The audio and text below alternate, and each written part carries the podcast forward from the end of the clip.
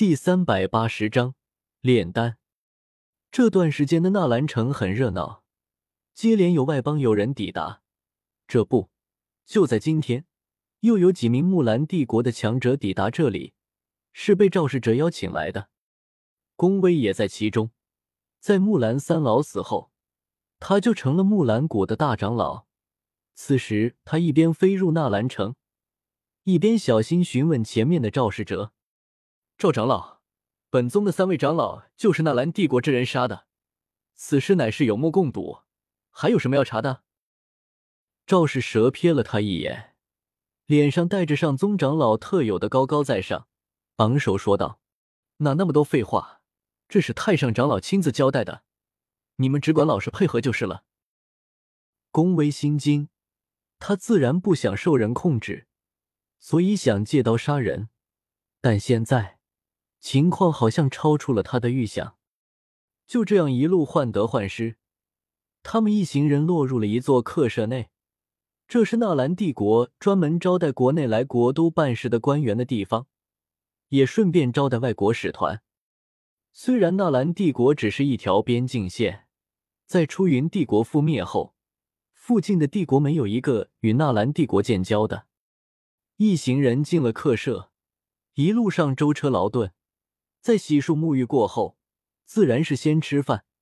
一碟碟的美味佳肴端上，赵世哲坐在主位，大手一挥，说道：“诸位先吃饭，吃完之后都休息一晚上。明日太上长老便会找你们问话。哼哼，本长老要警告你们一声，太上长老面前，千万不要说假话，否则后果不是你们能承担的。”下面的几个木兰帝国的斗王、斗皇。都是参与过那一战的人，此时心中都在暗暗叫苦。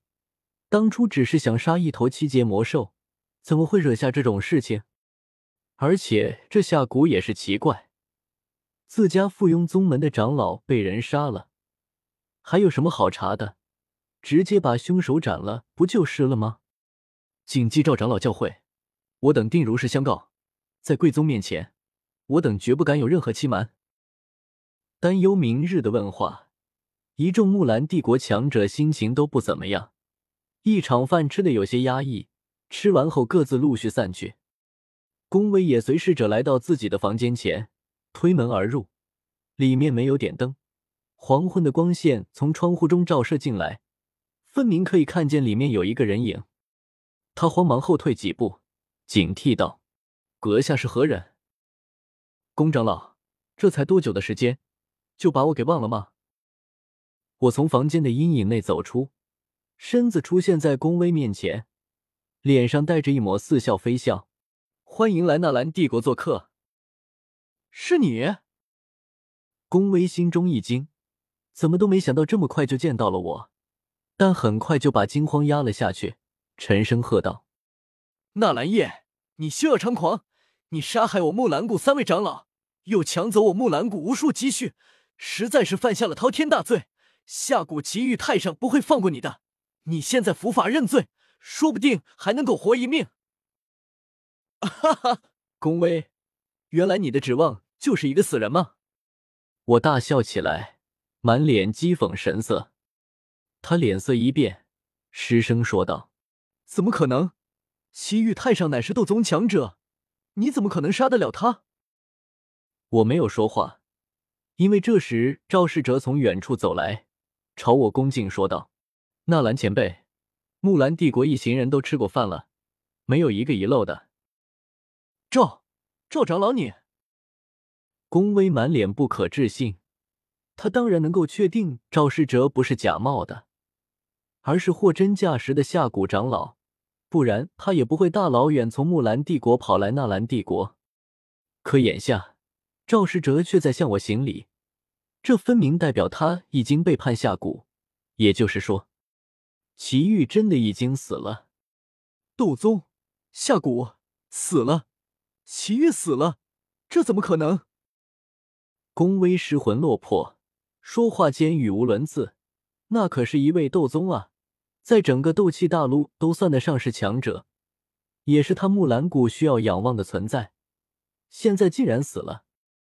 无边的恐惧蔓延上他心头，如果齐玉都死了，他区区一个斗王，凭什么不死？他娇躯一颤，慌慌张张的跑了过来，一把跪在我脚下，双手抱着我一条腿，仰头看向我：“前辈饶命，奴家知错了，还请前辈饶奴家一命。”他妩媚的脸庞上哭得梨花带雨，两道晶莹的泪光流下。我见犹怜，我伸出手。温柔的擦去他脸上的泪花，手指在他丰腴的脸庞上抚摸着，肉肉的，手感很好。然后手掌下滑，轻轻抚摸过他的香腮，摸上他的颈脖。他好像预感到什么，渐渐从地面上起身，丰腴的娇躯扑入我怀中，在我身上轻轻摩擦着，轻咬着红唇，吐气如兰。前辈，奴家。他没有说完话，因为我抚摸在他白皙颈脖上的右手猛地一抓，宛如铁钳般将他的颈脖牢牢抓住。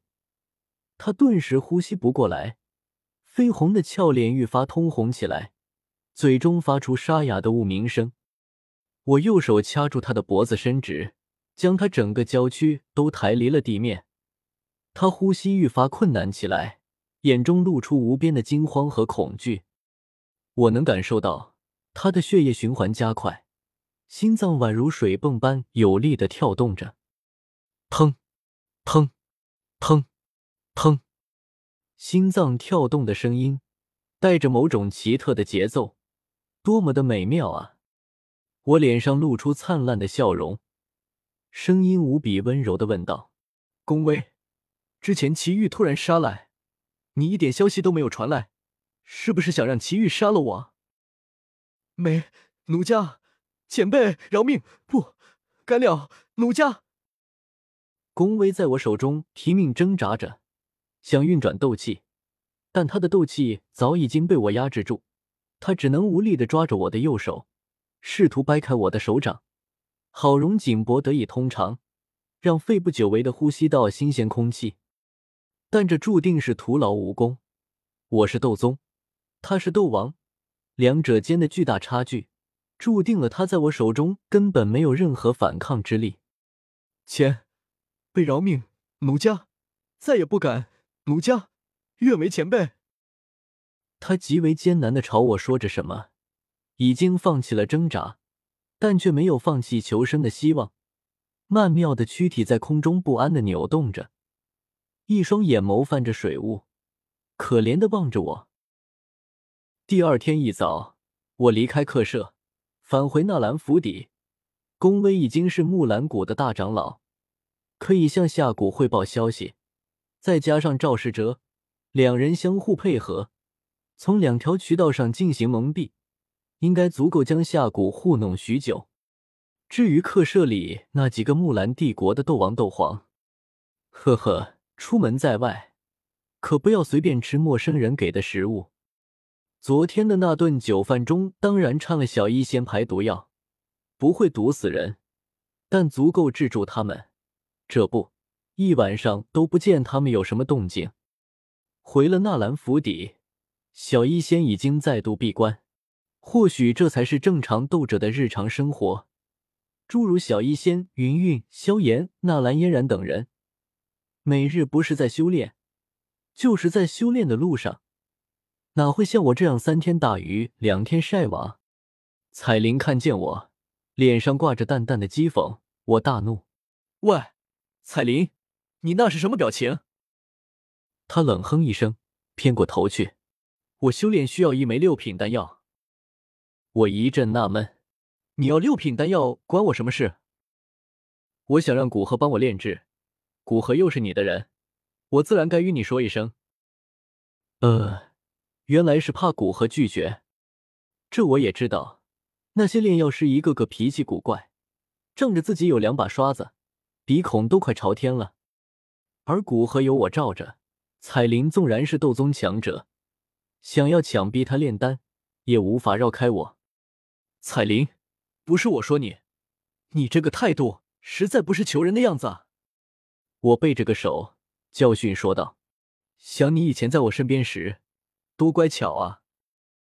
小贼，你说什么？彩铃眼神骤然一寒，深深看了我一眼，让我心中一凉，连忙掉头往外走。刚好我也要找古河，让他为小医仙炼制毒丹。我们快走吧。原本云山老儿还想将云韵嫁给古河，但被我打搅之后，云山老儿都被我关了起来。这件婚事自然不了了之。古河又继续在自家小院子内住下，带着弟子柳灵，默默研究着丹道药理。